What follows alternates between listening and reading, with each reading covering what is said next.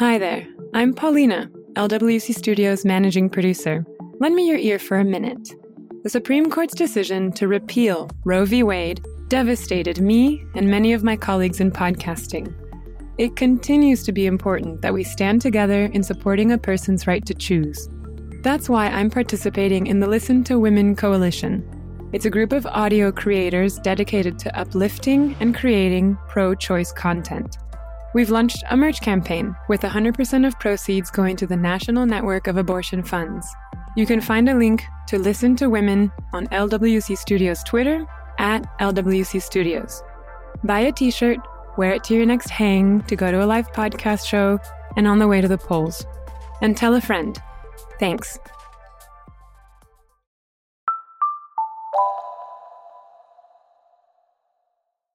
Hey, 70 million listeners. We want to learn more about you. We'd love it if you could take a few minutes to fill out our listener survey.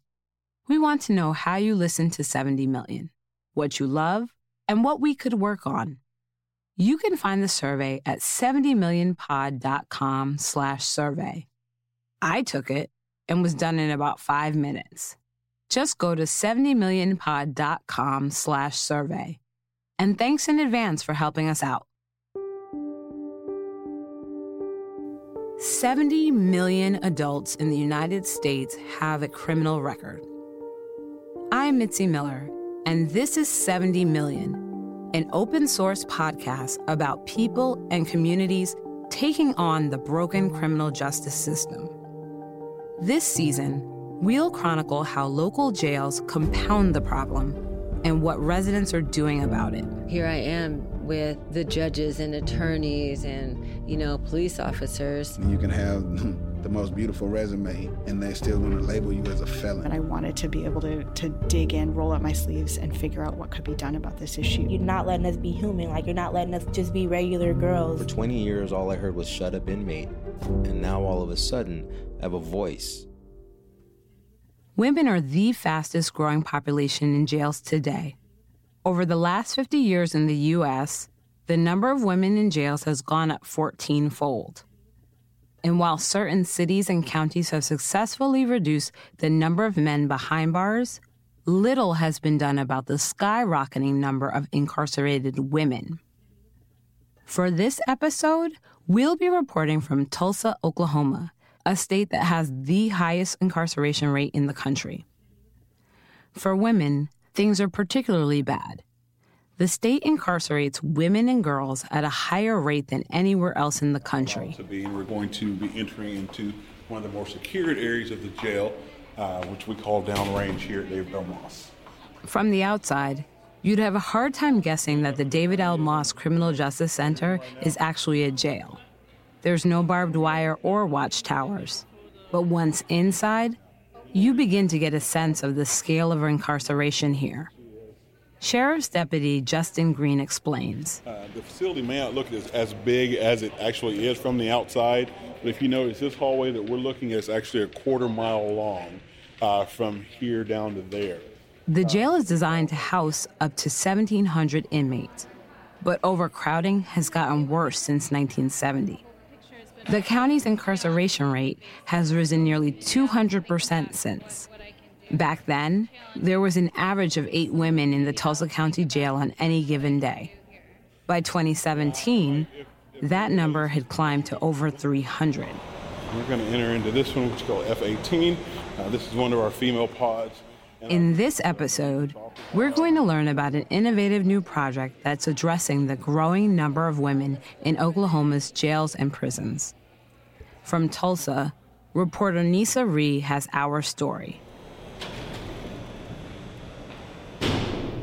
The women's pod at the Tulsa County Jail is two stories tall. Cells with bunk beds circle the edges, and there's a large common area in the center where the inmates can fight boredom by watching TV or chatting at round tables. Separated from their children, it's a lonely place for mothers to stay.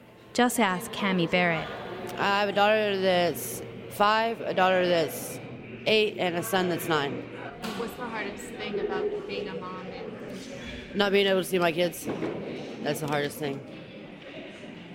Yeah. Considering I had them every day and now I don't have them at all. That's what sucks. Cammie's kids are staying with her ex and her sister right now. This is her second time in jail this year. Well, here, look, here it is. I'm here again. So, this is only the second time I've been in trouble in my life, in my whole life. But this time I'm done. I said that last time, but this time I'm really done. I'm not coming back into here. Cammie's been charged with possessing a stolen vehicle and drugs. Most of the women here are in for low level nonviolent charges like shoplifting or failing to pay court fees. Many of them, like Cami, could walk out of jail today if only they could put together enough money to pay their cash bond. Right now, like my my bond's five thousand dollars, but I don't know anybody to bond out, so here I am sitting here again until I go to court, and then when I go to court, they'll probably end up letting me plead guilty again, and they'll probably let me out on a suspended sentence or something. Cammie's talking about getting community supervision or probation instead of jail time. In Oklahoma, that's what happens to most women who plead guilty. They pay a monthly fee to the court system and complete certain requirements, like parenting classes and rehab programs, to stay out of jail. If they miss a class because they don't have childcare, or they have to buy food for their family instead of paying their monthly court fee, they're sent right back to jail. A lot of women like me, they want to change, they just don't know how. Or they don't have the strive or the, the option or somebody to be there to help them, like push them to change. But that's what I need is somebody to be there to actually push me to change. Women coming into the criminal justice system face very different challenges than men. They're more likely to have a history of trauma and abuse and have higher rates of mental health and substance abuse disorders. They're also more likely to have been the primary caretakers of their children before going to jail. Nearly 80% of all women in jail are mothers. Many of them are single parents or the primary breadwinners for their families. Even a short time in jail can be devastating for a mother and her family. She might lose her job, access to food stamps, and even Medicaid. Her children are often placed in foster care. Siblings may be separated, schooling can be disrupted, and with a mother in jail, these children experience trauma at higher rates than other kids. What's more, kids with parents behind bars are six times more likely to enter the criminal justice system themselves. And the numbers are worse for children of incarcerated mothers versus fathers. So the soaring rate of female incarceration is not just a woman problem, it's a community problem. And that requires community solutions.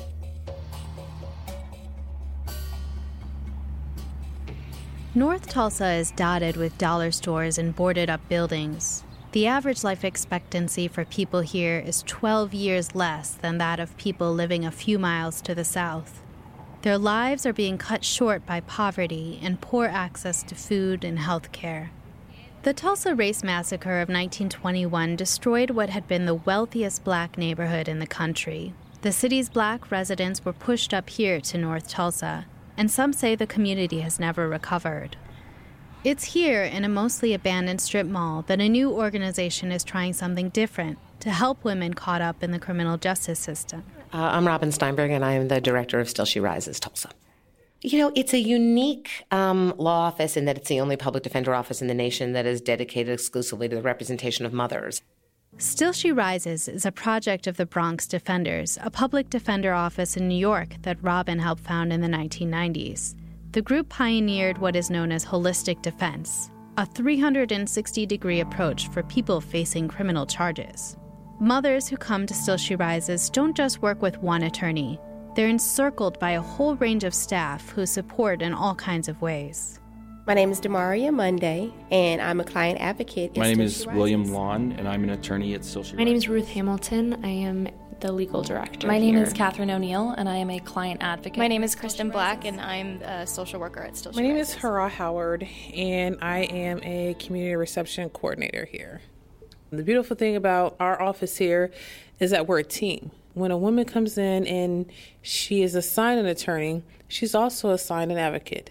She has a team of people that will follow her from the beginning of her walking into the door until her case is closed. And so it's not just we're fixing the issue as far as a crime, but we are looking at the whole person and what they need.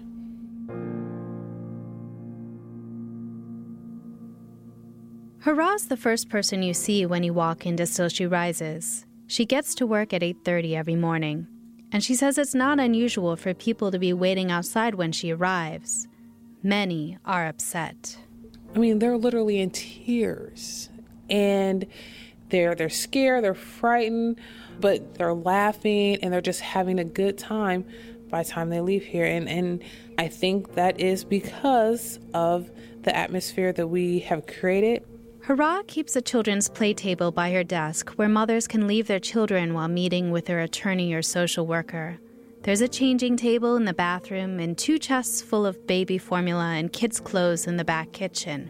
I have literally I've held a baby, I've put a bottle in a baby's mouth, I've fed a baby, I've rocked one baby to sleep at the same time, I've answered the phone.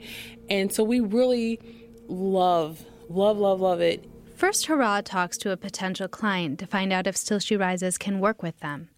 Then she'll bring in an attorney or a client advocate into the mix. The team works together to figure out what each woman needs to stay out of jail and to thrive. Catherine O'Neill is a client advocate. She provides a broad range of services. Apply for food stamps, apply for SoonerCare, have, you know, attended meetings with DHS to try to keep their children in their care, have helped them apply for housing, have helped them get into treatment programs. Um, Linda Meacham, a 57 year old grandmother, is Catherine's client. Still She Rises they were there, you know, at that fork of the road when I could have been no more, or I could be, I am. Linda was one of the first women Still She Rises connected with when they opened in January 2017. I was fixing to be sent to prison to do the term of four years. She'd been incarcerated in the county jail. I had a warrant for failure to comply with my probation rules and regulations. And uh, that warrant was a felony. One of the ways Still She Rises finds their clients is through the public records of who's been brought into the local jail. Attorney and Director of Operations Christina Sale explains. We track that jail system and we note when somebody has been booked in and hopefully within 24 to 48 hours we are sitting down with them and talking to them and finding out if they might be eligible for our services. Still She Rises came in, interviewed me as a potential client. And I said, Yes, I do need your help. After they told me, you know, what they were doing, they were attorneys to help underprivileged people in North Tulsa, of which I am, to, you know, get straightened out. To be eligible, the person must identify as a woman and be a caretaker for a child. So Linda, who's raising her two granddaughters, qualified. By getting to new clients so quickly, Still She Rises is able to start working on their cases before traditional public defenders would and get women out of jail faster. There is a significant delay between the moment of arrest and the moment when your case actually, quote unquote, gets going. That process takes about six days. And those are six days where somebody who does not have resources to be able to pay bond is just by default, by the fact that they don't have the money, they are sitting in jail and waiting. Tulsa, like many places, uses a bond schedule to determine how much money a person has to pay. The bond amounts are based on the charges, not on how much money they can actually afford. So many poor women end up sitting in jail for weeks or months, waiting for their case to be resolved, despite being legally innocent. Studies have shown that people held in jail before their trial are three times more likely to be sentenced to prison than those who are set free. Christina says that's one of the reasons Still She Rises tries to get to clients so quickly. And then being able to immediately start working with them about seeing if there's some way that they can make bond. If they can't make bond, asking for, asking a judge to hear us on whether or not bond is appropriate in a situation like this, whether or not it's necessary to ensure their ability to return to court. And oftentimes it's not. Linda was just the kind of vulnerable woman Still She Rises wants to reach. She had been to prison twice before she was in jail this time because she couldn't pay her court fees and fines from previous cases. The sheriff's department had sent her case to a collection agency, and when she still couldn't pay, she was arrested. As a survivor of domestic violence, Linda says she had serious medical problems that kept her from working full time. She was getting by on less than $250 a month with a mix of food stamps and income from helping an elderly neighbor with housework. Linda was assigned Still She Rises legal director Ruth Hamilton as her attorney. I said, well, just ask the judge to give me another chance. And uh, that was my defense. Ruth took just those words, give me another chance, and defended me. Linda ended up spending just eight days in jail. It was miraculous, you know, to me, because I didn't think that I was gonna get to come home. And I have two gorgeous granddaughters. They mean everything to me. In the year that Linda has been free, Still She Rises has helped her get her life back on track.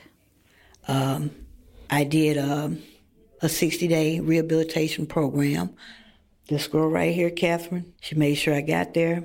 She made sure I was taken care of up until the point. She took me places to get clothes and stuff to take with me. And there was just no reason for me not to go and succeed at that, of which I did. It was hard, but I did. Linda says that after a tough spell, her life is looking up. My quote when I came from rehabilitation, I would state my name like in um, AA group meetings. I would say, Hi, I'm Linda, raised from the dead, and still she's rising. Yeah. So that's me. I'm still rising. Thanks to Still She Rises.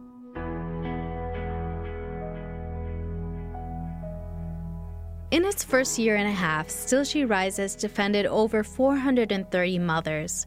60% of them were women of color, and the majority of them would qualify for public assistance like food stamps.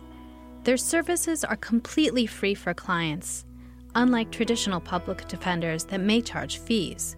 And instead of being publicly funded, they're supported by foundations and private donors.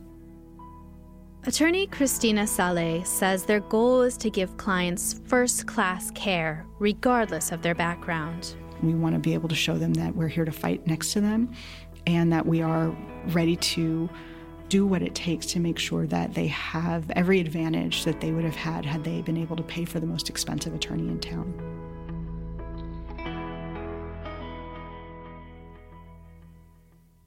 Still She Rises fights hard for every woman they represent, but they know that sometimes that won't be enough, and bad things can happen to their client or her children. So they're thinking about the big picture too. You can't look at any part of our criminal legal system without looking at sort of racial disparity. That's Executive Director Robin Steinberg again.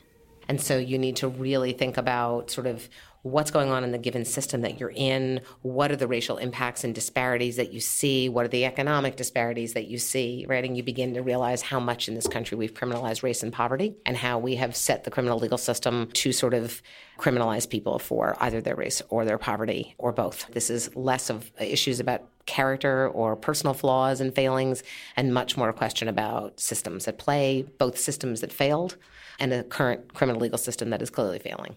One of the ways Still She Rises addresses the failures of the system is by being a voice in public discussions about criminal justice reform. Oklahoma laws are some of the harshest in the nation. People convicted of drug possession here serve sentences that are twice as long as the national average. So they're keeping a close eye on laws that would impact their clients. So chronic absent, uh, total 8,539, which is 25%. Chronically truant. Still She Rises attorney Patrice James spoke recently at a meeting of Tulsa's Truancy Prevention Task Force. The group was formed this spring after a city councilor proposed a new ordinance that would fine parents up to $500 per day or send them to jail for up to six months if their kids didn't show up to school. After an outcry from parents and advocates, the ordinance was tabled and the task force was formed to come up with alternatives.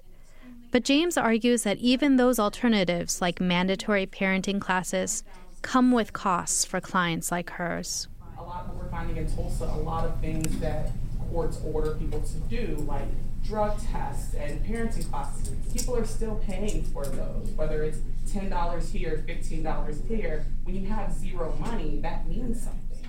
Arguing against punitive responses for crimes can be hard in a place where they're seen as the best solution. But Still She Rises has had some success.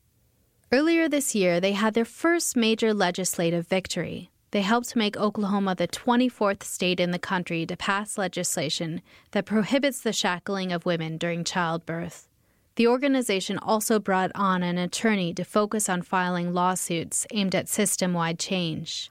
But all this work in and outside the courtroom has earned Still She Rises some detractors. Chief among them? Bail bondsmen. They hate them. They don't like change. They uh, fear the future. That's Larry Edward Watson, the owner of Alliance Bail Bonds in Tulsa. He's been a bondsman since 2010 and inherited the business from his grandfather. Still She Rises has been vocal about the impact of cash bail on their clients. Robin, the executive director, also heads up the Bail Project, a national fund that bails poor people out. While the two organizations are separate, the Bail Project has helped some of Still She Rises clients, and many believe they're one and the same. But Larry says he stands apart from his fellow bondsmen who fear the end of cash bail and the end of their industry. I'll flip a burger. Okay. I'm not worried. You'll do something else. Yeah. And it sounds like you're doing something else before this. Yeah. So. yeah, I was doing something before, and I'll do something different after. And he says his experience with Still She Rises has been nothing but positive. Oh, they're great people. I love them to death. They help uh, my ladies out who uh, are mostly in North Tulsa, and a lot of my girls make a misjudgment in their particular situation and they find themselves on the opposite side of the law. They help them quite a bit. He's had 15 or so clients from Still She Rises since they opened. He says, like most of his clients, they don't make their payments to him on time, but they generally stay out of trouble, and for that, he is thankful. In the Tulsa County Courthouse, two blocks away, former Assistant District Attorney Tammy Westcott acknowledges that Oklahoma has a problem with female incarceration. She says that the DA can play a role in reform. What we need to do differently is have a different philosophy in the district attorney's offices. It should not be an incarceration driven philosophy, yes. But Tammy says that the hands of the district attorney are tied. The DA has to follow the law. Um, whether it's a woman, a man, a mother, a father, a single person, a married person, you have the facts of the case and the evidence and the law that applies to the facts of that case and the evidence. So you have to charge appropriately and you have to follow the law. The Tulsa County Sheriff, Vic Regalado, has a different take on Still She Rises. A 23 year veteran of the police department, Vic used to patrol the streets of North Tulsa. You know, it's too early to say whether or not this was successful or or not. Um, it's too early to tell. But even if it's not, I think that we still have to keep an open mind to different ideas, different ways of reducing female incarceration and men as well. But the sheriff also has some suggestions for the group. The one advice I would give them and anybody else is a positive partnership with law enforcement is critical. And to everybody, not just Still She Rises, is um, get rid of the politicizing of, of all of this. We have to come together, whether you are on the left, the right, or in the middle. Of course, politics does play a role in the criminal justice system and the high levels of female incarceration here. Whereas sheriffs and district attorneys in places like Houston or Chicago have played an active role in pushing for reform, it's clear that there's no appetite here for that kind of activism. DAs in Oklahoma have actually pushed back against reform efforts in the past few years. Since being elected, Sheriff Regalado has faced several lawsuits. One calls the Tulsa County bail system a wealth based detention scheme. Another is a class action lawsuit involving Still She Rises client Linda Meacham. The lawsuit claims that there were constitutional violations and corruption in the way her and others' court related fees were handled. While Still She Rises aims to change the way mothers are represented in the criminal justice system in Tulsa and beyond, their clients' goals remain much more humble to find a way to pay all the fines and fees the court demands, to get out of jail, to see their children again. On a humid afternoon on the front steps of a house in North Tulsa, I meet one more Still She Rises client. I'm Janetta. Janetta just got back from a shift at Burger King and a trip to the grocery store. We're not using her last name because of her ongoing case. She's joined by a dog and her young daughter. Lovely little girl here. a two-year-old, Two-year-old? and one on the way. Janetta was incarcerated last year for 12 days before she was able to post bond. She didn't qualify for a public defender, and a private lawyer would have cost her $2,000.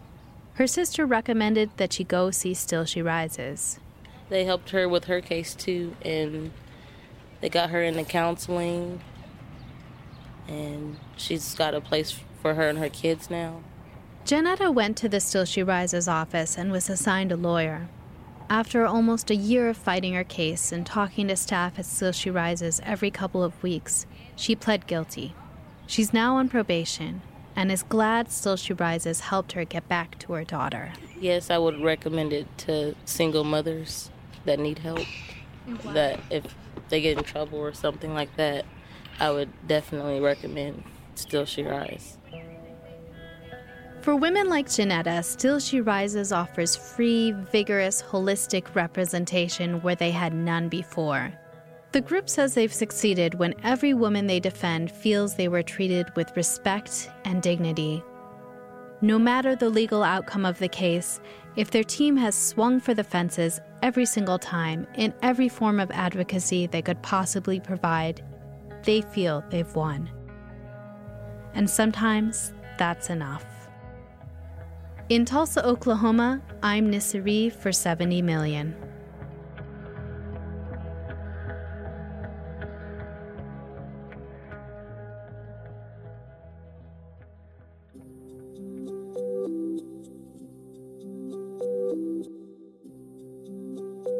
Thanks for listening.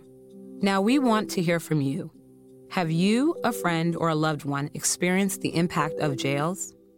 Are you active in local reform?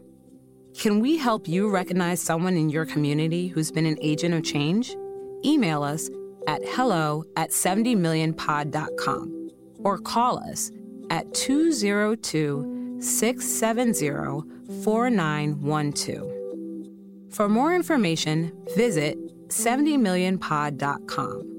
We're an open source podcast, so we invite you to use our episodes, transcripts, syllabi, and resource guides in your classrooms, organizations, and anywhere they might be useful. You may rebroadcast parts of or entire episodes without permission. Just please drop us a line so we can keep track.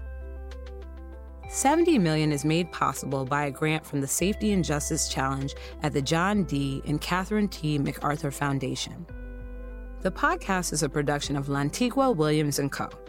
It's edited by Jen Chien and mixed by Luis Gill. Our associate producer is Oluwakemi Aladesuyi. Our marketing specialist is Kate Croshow. Our resource guide writer is Amy Alexander. Special thanks to Paola Mardo for production assistance.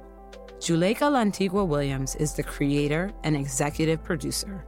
I'm Mitzi Miller.